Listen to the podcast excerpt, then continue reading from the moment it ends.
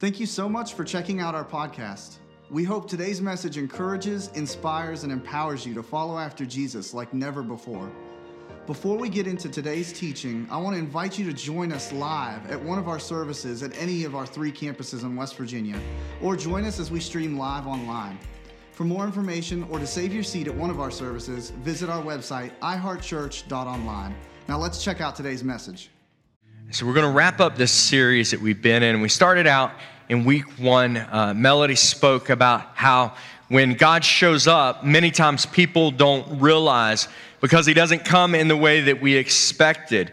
And, uh, you know, he shows up in different ways. And she challenged us with the thing that we need to make sure that we are intentional to seek Him and to look for Him, not in just big event type things, but in low opportunities in humble opportunities to begin to serve. And we talked about how when Jesus first came, He came in an unexpected way. And then when He comes again, that it's not going to be announced and broadcasted and everything, that He's going to come in an unexpected way uh, and at time, and that we need to be looking for Him and be ready and be alert. And then the next week, I talked about how when God comes, that many times he comes through us. And we looked at the life of Mary and how Mary uh, had to agree with the, the will of God for her life. That this angel appeared and said, I, I, I want to perform this miracle in you.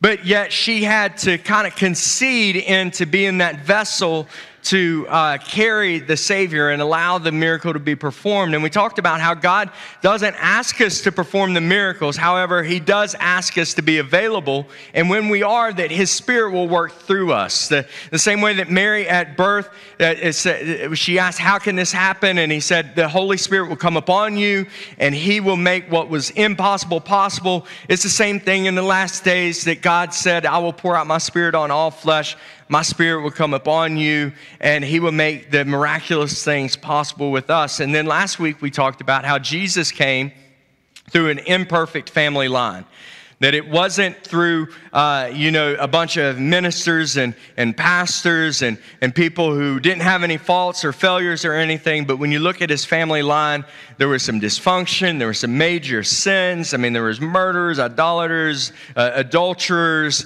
uh, prostitutes like all these things in his line and last week we talked about the fact that even though there may be histories of that in our family or even in our personal lives, that that doesn't eliminate us from God being revealed to the world through us. And this week I want to talk to you about when we accept and step into that call. You know, over the past year, we have this whole year we have really been talking about what it means to be an acts 2 church what, what it means to be the church that you read about in the book of Acts and, and in Scripture. And there were three primary things that we pulled out of it that we have talked about over and over, and we will continue to talk about because I feel like this is what makes a true disciple or a man or woman of God. We talked about the fact that they are together in small groups, that, that, that people met together in homes and, and studied the Word of God together. They were devoted to the teachings of the apostle together and all of those. And so discipleship taking place in small groups. We talked about prayer points and that they prayed for people, whether they had meetings in their home, they had meetings in the, in the, the temple, but they also just uh, among the streets, when they saw someone that was sick, they didn't pass by them. They stopped and they prayed for them. And we encourage you guys throughout the year to take steps of faith and begin to pray for people where you are and increase that prayer life. And then we talked about the outreach a- aspect of it as well. And I know many of you are involved in food truck outreaches and, and other outreaches and things that go on, or just little things that you are doing to be aware of the people that are around you so that you have an opportunity to minister. But as we begin to do those things, and we begin to accept the call of God that is on our life to be a disciple and, and to be, uh, be the church, not just someone who attends church, but really be an active part of the church, I know there's a lot of gospel messages and a lot of people in, in, in, the, uh, in ministry today who would tell you when you just accept the call of God on your life and when you're saved, then, then there's just blessing and, and prosperity and anything you need, God would just give it to you in that moment. And you just say it and it's going to happen and, you know, just all of these things. But I can tell you this when you look at Scripture and when you look at the Christmas story, Accepting the call of God doesn't mean that your life becomes easier. It does mean that you, you're going to have God with you. You're going to have different aspects and things that you didn't have before. But it doesn't mean that everything is just going to be, you know, rainbows and puppy dogs and sunshine and blessing and, you know, just always walking around in the presence of God where you just feel Him like the, oh, kind of Shekinah glory just upon you. You look at the life of Mary, when Jesus came into Mary's life, Mary's life didn't get easier. Any mom knows that having a child does not make your life easier. There are challenges that you have to make. And then the way you think about with Mary, because she wasn't even married yet. The people in the community, they looked at her and questioned her integrity. And so socially, there were issues that took place. People gossiped about her. People questioned whether she had, had cheated on Joseph or, or not. You know, just all of these things, whether her and Joseph had, had, had done something wrong and, and her integrity and, and, and character and everything was assassinated and they had to face all that gossip. But then not only that, but you look at her life when it's almost time for her to give birth, there's a census that is called, and she has to ride for, to, from her home to Bethlehem on a donkey, nine months pregnant. Now, for some of you men, I'd be like, and I mean, what are talking about? All you women, you understand if you ever had a baby, that is an uncomfortable time, and riding a donkey is the last thing that you want to do. And then when you are getting ready to give birth, you don't want to lay down beside the donkey that you rode by your donkey's bathroom, where, where your donkey went to the bathroom to be able to give birth to your child. There was no epidurals, no birthing room, no birthing coaches, no nothing to make this process easier. And then to make it even worse, once the baby was born, then the king, King Herod, becomes jealous of him. You remember the, the wise men went to King Herod and said, We see this star. We've been following this star.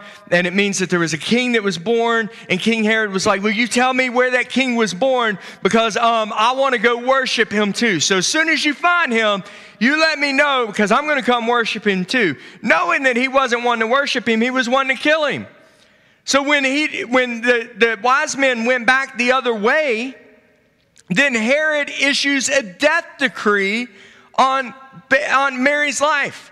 Now, I, you know, after in between services, I went over and I was talking to Melody, and Melody was like, You don't understand. Like, you got to think of this. You, you got to think of a mother's fears. You know, mothers have all these irrational fears of their kids already. They're already afraid of all these things that might happen, and, and they worry about all this stuff. But you got to think of this. This would be like the president of the United States hiring and bringing out all the military to find your baby to kill your baby. Now, that amplifies this story and the fear that Mary is having to go through just a little bit more. I think sometimes we read these Bible stories like they're cute little fairy tales and don't realize that there is some emotion, there is some fear, there's some things that they're battling through. In Matthew chapter 2, verse 16, you see where Herod issued the death uh, uh, sentence. He said Herod was furious when he realized that the wise men had outwitted him by going the other way. So he sent his soldiers to kill all the boys in and around Bethlehem who were two years or under, based upon the wise men's report of when the star first appeared.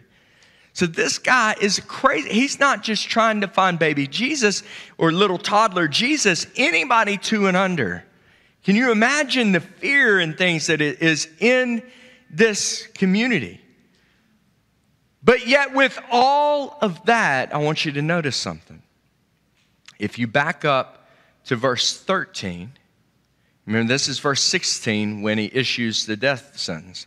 Verse 13, it says, When the, the wise man had departed from them, an angel of the Lord appeared to Joseph in a dream and said, Rise up and take the child and his mother and flee to Egypt and remain there until I tell you to. Because Herod is in search for the children, uh, the child to destroy him. And he rose up and took the child and his mother by night, and he departed to Egypt, and it remained there until the death of Herod. And this was fulfilled, this was to fulfill what the Lord had spoken by the prophet, saying, Out of Egypt I have called my son. Before Mary even, before Herod was even able to issue the death sentence, God had already issued the way of escape. So when we start talking about what we're going to talk about today, we have to understand that when you look at the life of Mary, Mary had to put her life and Joseph's life and Jesus' life all in the hands of God and trust Him. It wasn't just, I'm going to have a baby and this is going to be easy. It's, I'm having a baby. The king is hiring, uh, has his military out to find him and kill him. We've got to protect him and everything. But the whole time, no matter what the persecution was, God was always one step ahead of the enemy. And it would be the same way in our life. When we talk about stepping into persecution and enduring the things and trials that we will face in our life, we can realize that God will always go before us. And if we are in tune with heaven, God will always warn us. God will always prepare us. God always has a way of escape before we've even entered into the trial that we didn't even know about. Many times when Jesus comes into your life, it doesn't bring just this huge amount of wonderful blessing. Sometimes it brings persecution.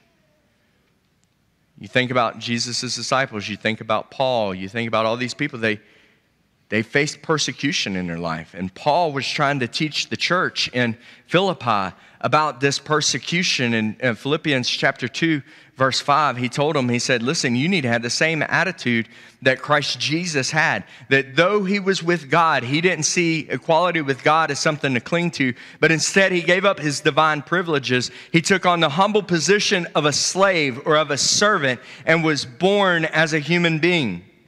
And when he appeared in human form, he humbled himself in obedience to God and he died a criminal's death on the cross. Jesus, who was the Son of God, Jesus, who had all divine powers, Jesus, who, who could have easily called down angels to rescue him, who could have not uh, uh, went through the trials and the persecution and everything that he did. He willingly endured it. He willingly did that. Why? So that he would show us as an example of what it truly means to lay down our life as a believer. When Jesus came the first time, he called Mary and them to disrupt their life and allow him to be the center of it and it would change their future from then on. And it's the same thing. He modeled that for us that when we uh, receive Christ when Christ comes into our life, it's not just a life of blessing, but it's a life that realizes there may be some persecution in it. And Paul is not talking at a ministry school. He's not talking at a pastor's conference or anything like that when he's saying you need to have this mind that is willing to serve and to give even to the point of death. He is writing the letter to the church. He's writing the letter to everyone saying, as believers, your mindset shouldn't be, what can I gain out of this relationship with Jesus? Your mindset should be, I am willing to lay down my life if it means I am willing to give it all if that's what He asks for me. You see, I think sometimes there's a disconnect in the American church because in Iran, every believer knows that just by meaning that they're a Christian means that they could be executed, they could be raped, they could be murdered, they could be maimed, and anything just for being a believer. But in America, the only people that we think are going to face persecution and stuff is if you're in the pulpit, if you're in full time ministry, if you're a missionary, if you're that type of thing, then yes, you may have to have that type of mindset but I just go to church. You see, we think like there's a standard for me because I stand on this platform, but because you guys sit in this seat, that the standard is lower and what God requires of me is lower just because my seat's a little bit lower than where I stand every single week. But Paul wrote the letter to the entire church. He says, You all need to have the mentality of a servant and a servant who is willing to give up their life for the kingdom of God. The Bible assures us Jesus said, in the last days, go read Matthew 24. He said in the last day, in, in, Matthew, er, in John 16, he said, and you will have trials and tribulations, but be of good cheer because I've overcome them. In the last days, he talks about the wars and the rumors of wars and the races rising up against race and all of those things. And in that, he says, they will drag you to prison. There will be persecution. There will be all of these things. But this is just the beginning of the end of times. Jesus prepared us that in our life there will be persecution. But for many of us, we believe persecution is somebody unfriends us on Facebook.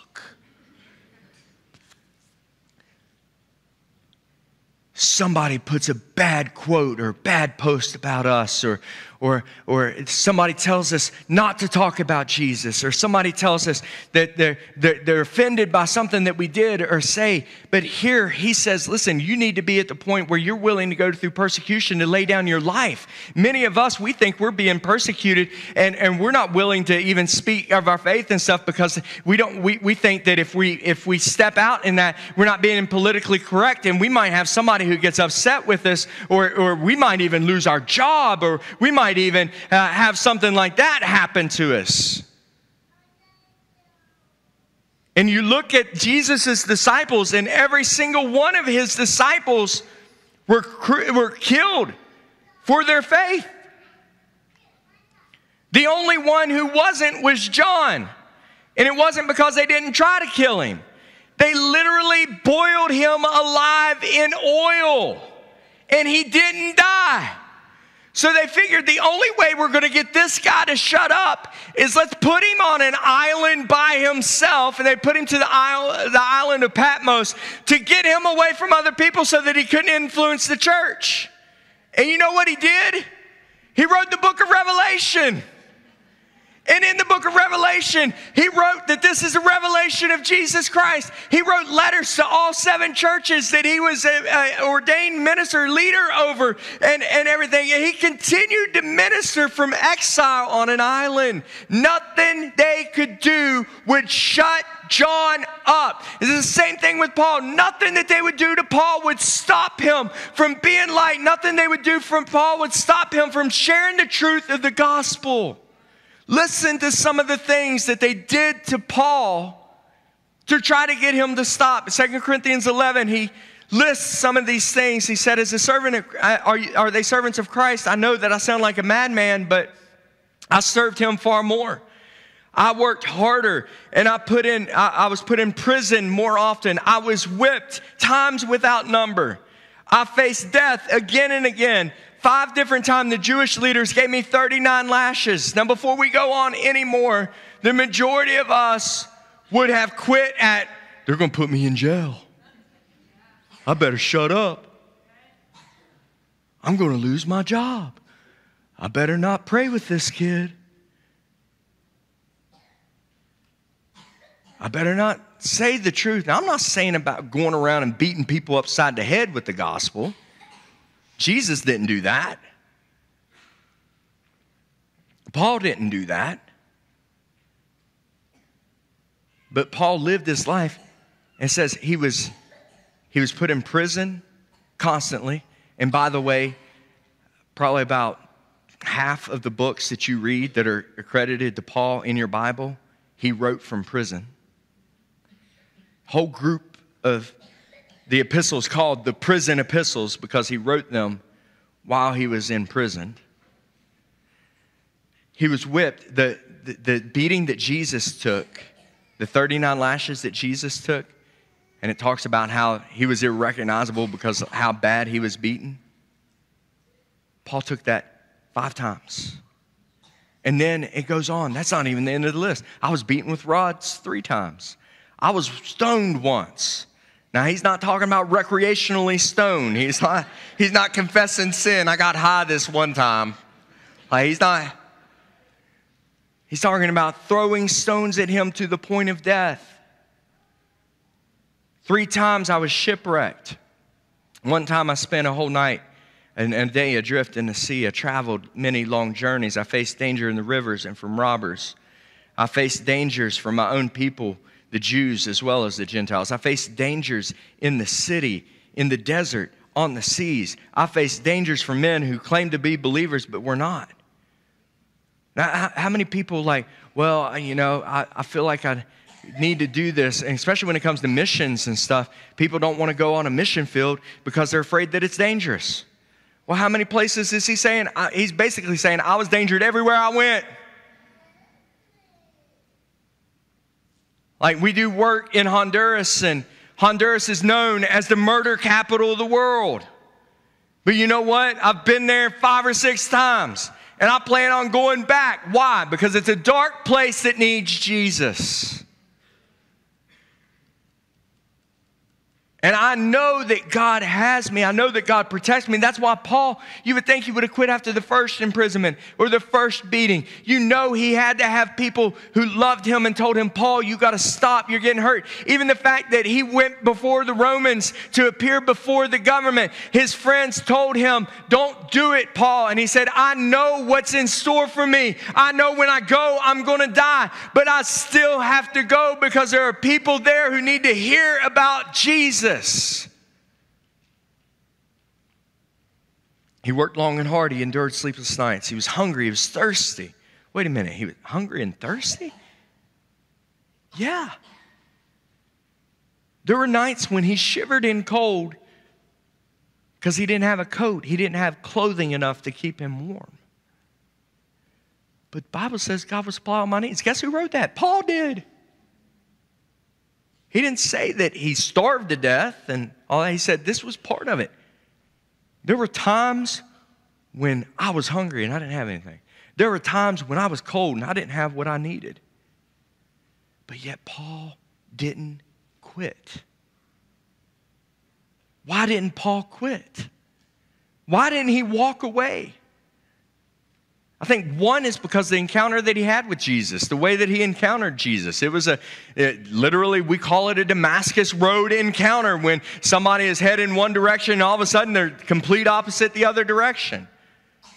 But two, one of the times, that, that time when he says that he was stoned to death, there's a story that Paul writes about, and he doesn't identify this as himself, but I personally believe this is Paul.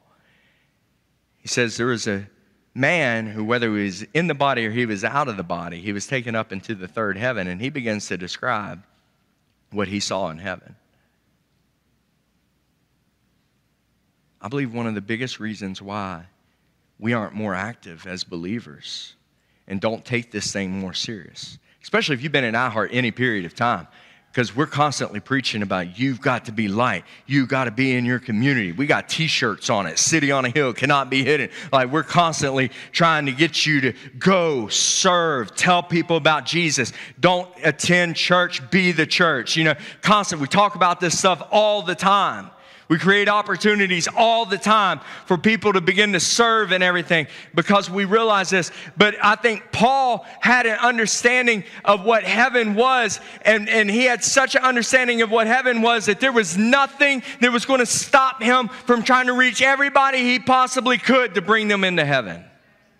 I think one of the reasons why we're not more active and we can come and we can sit and be comfortable in a church seat and all of those things without feeling empowered or whatever to go and start being who God's called us to be is that we don't understand how great heaven is, but on the other hand, we don't understand how horrible hell is.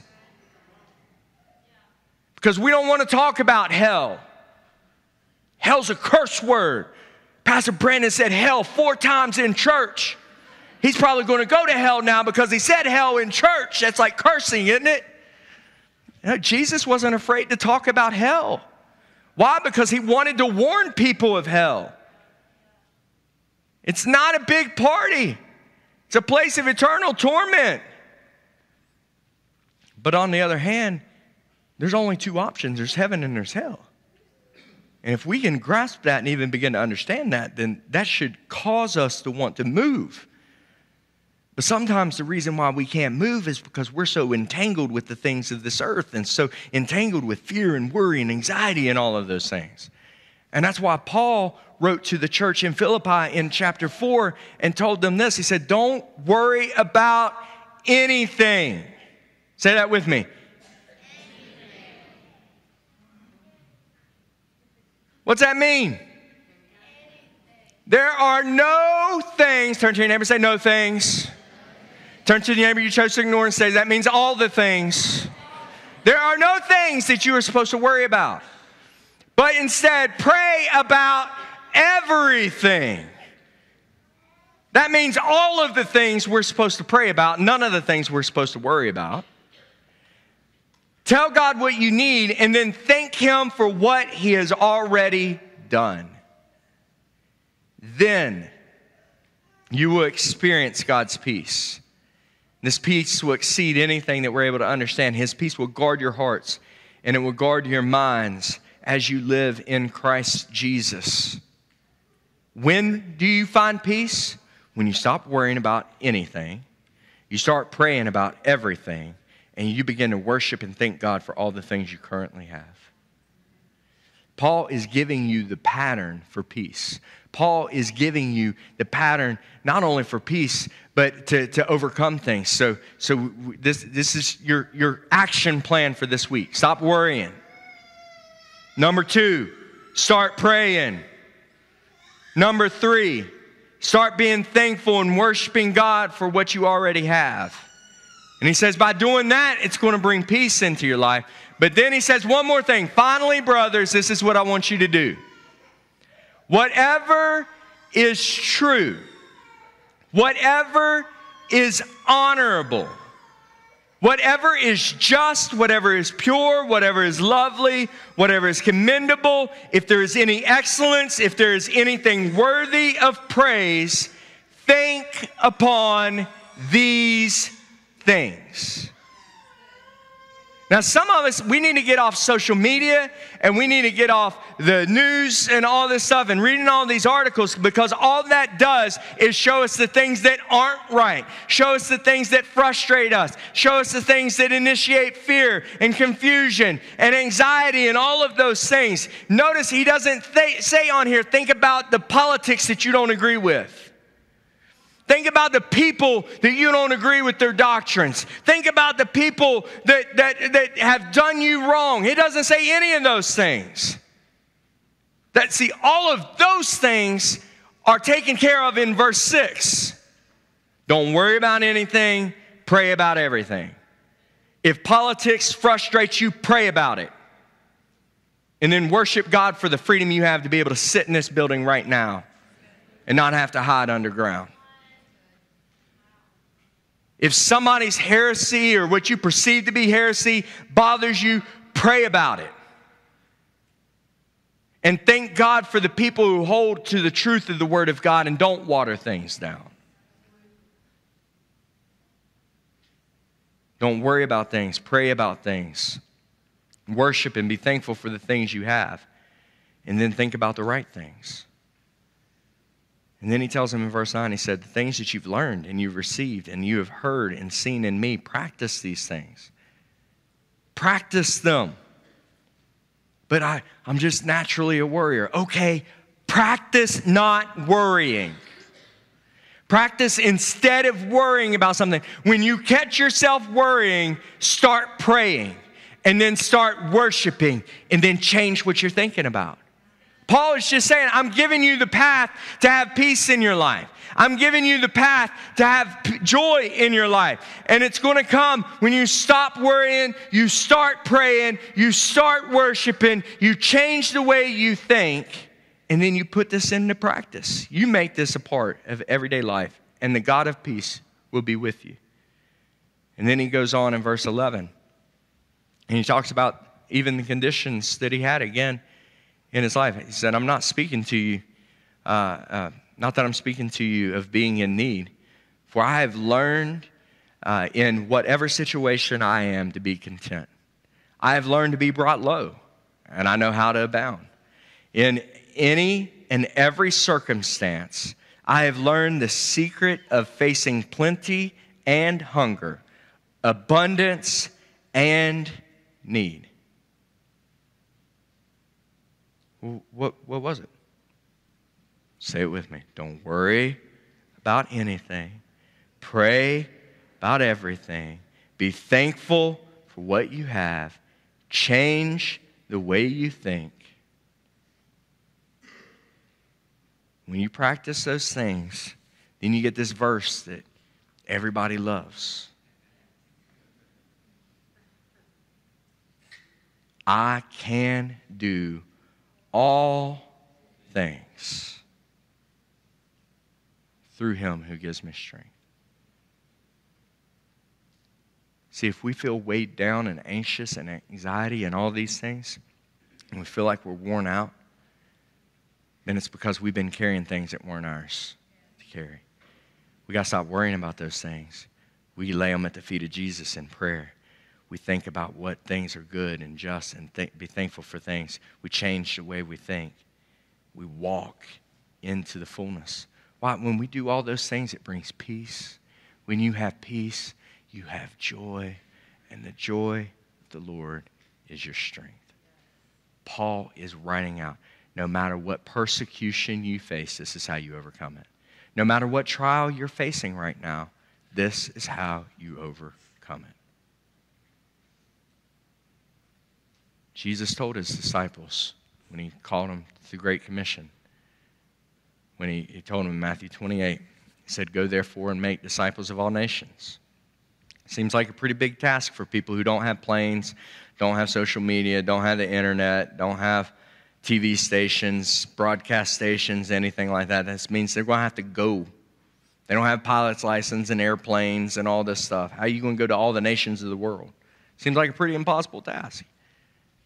Baptize them in the name of the Father, the Son, and the Holy Spirit. Teach them to observe the things that I've commanded you. And then he gives them this promise And behold, I am with you always, even until the end of the age. So we have this assurance that even if we're facing persecution right now, which probably the majority of the people that are in this room, we're not. We didn't have to hide to come in here to worship.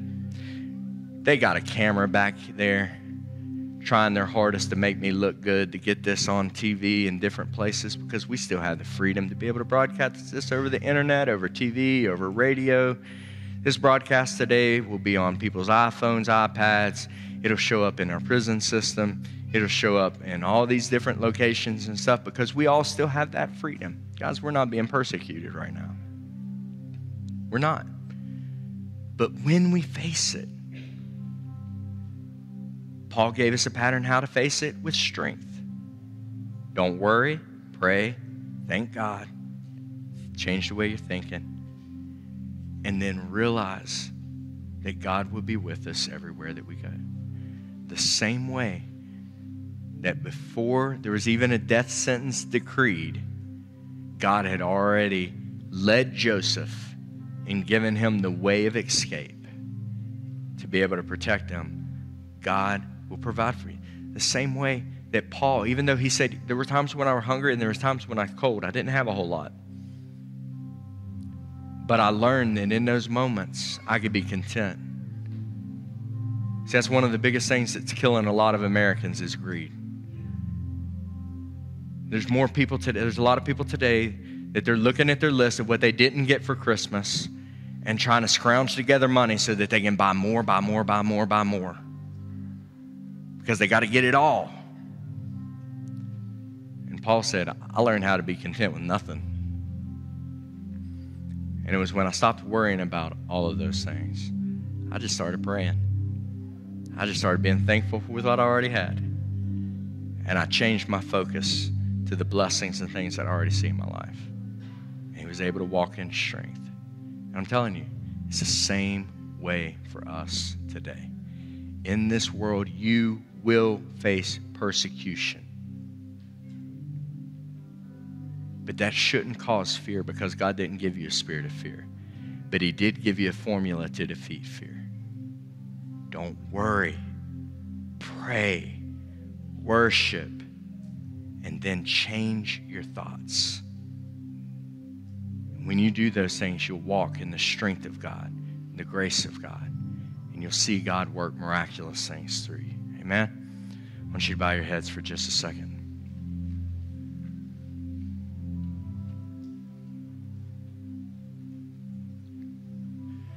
I want you to just take a second and ask God, God, what are you speaking to me?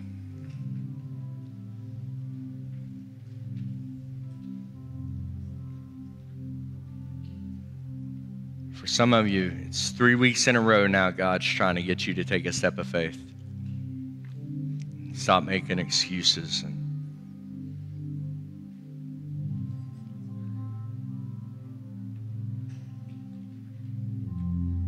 the enemy comes in and he bombards your mind to try to hold you back. And God's giving you the formula to overcome the enemy when he attacks.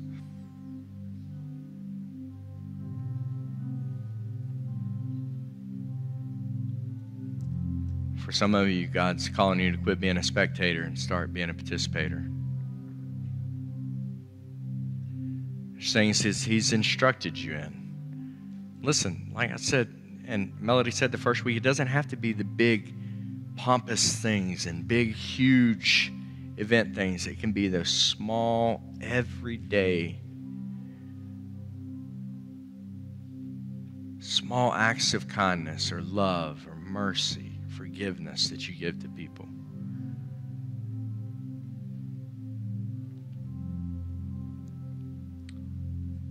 Father God, I just pray for every individual that's in this room.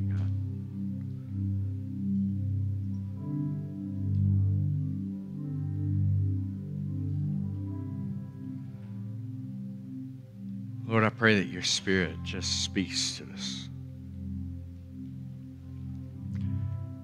God, you make us and you mold us into the church that isn't weighed down by anxiety and fear. God, we're getting ready to worship, but before we worship, you said to stop worrying. So, God, right now, we just turn off all those thoughts bind that anxiety and fear. We're not going to allow it to cripple us, God, anymore. God, but instead, we're going to bring those things to you in prayer. So, right now, where you are, I want you to begin to pray for the things that weigh heavy on your heart. Begin to pray for your children. Begin to pray for your lost loved ones, your spouse. Begin to pray for uh, the, the medical report, the, the appointments that you have coming up, the financial needs. Come on, let's just take a second. Just bring all these, just bring all these weights to Him. God, we just bring it all to you, God. Every care, every weight, every anxiety, every fear, God, every insecurity, God. Lord, we bring it to you, God. Every financial need, every health need, God. Lord, you said that there's not one day that's going to be added to our life by worrying, God. And so, Lord, we choose not to worry about tomorrow, God. Because, God, we trust you. That, Lord, if you feed the birds and you clothe the lilies, God, then we're far more valuable than lilies and birds, God. Lord, I just pray that we realize our value to you. That you loved us so much that you sent your son. That your son chose to go to a cross. Your, chose, your son chose to be mocked and humiliated and beaten for us, God. So, Lord, I pray that we trust in your love. And God, we just thank you for that love. Come on, just begin to thank Him for things that He's given you in your life. Begin to thank Him for the friends you do have. Begin to thank Him for the family you do have. Begin to thank Him for the vehicle. Begin to thank Him for the clothes. Begin to thank Him for the food. Begin to thank Him for your church. Begin to thank Him for your freedom. It's easy to look at all the negative things. Come on, let's just begin to thank Him for the things that we're grateful for in our life, God. God, I thank you for my family. I thank you, God, for this church, God. Lord, I thank you for vehicles. I thank you for my home, God. I thank you for friends, God. Lord, I thank you for the freedom that we have in this country to be able to do this, to be able to worship you, to be able to praise you, to be able to speak openly about you, God. Lord, we just thank you. Thanks again for listening. To hear more messages like this one, be sure to subscribe and check out our podcast channel for past messages.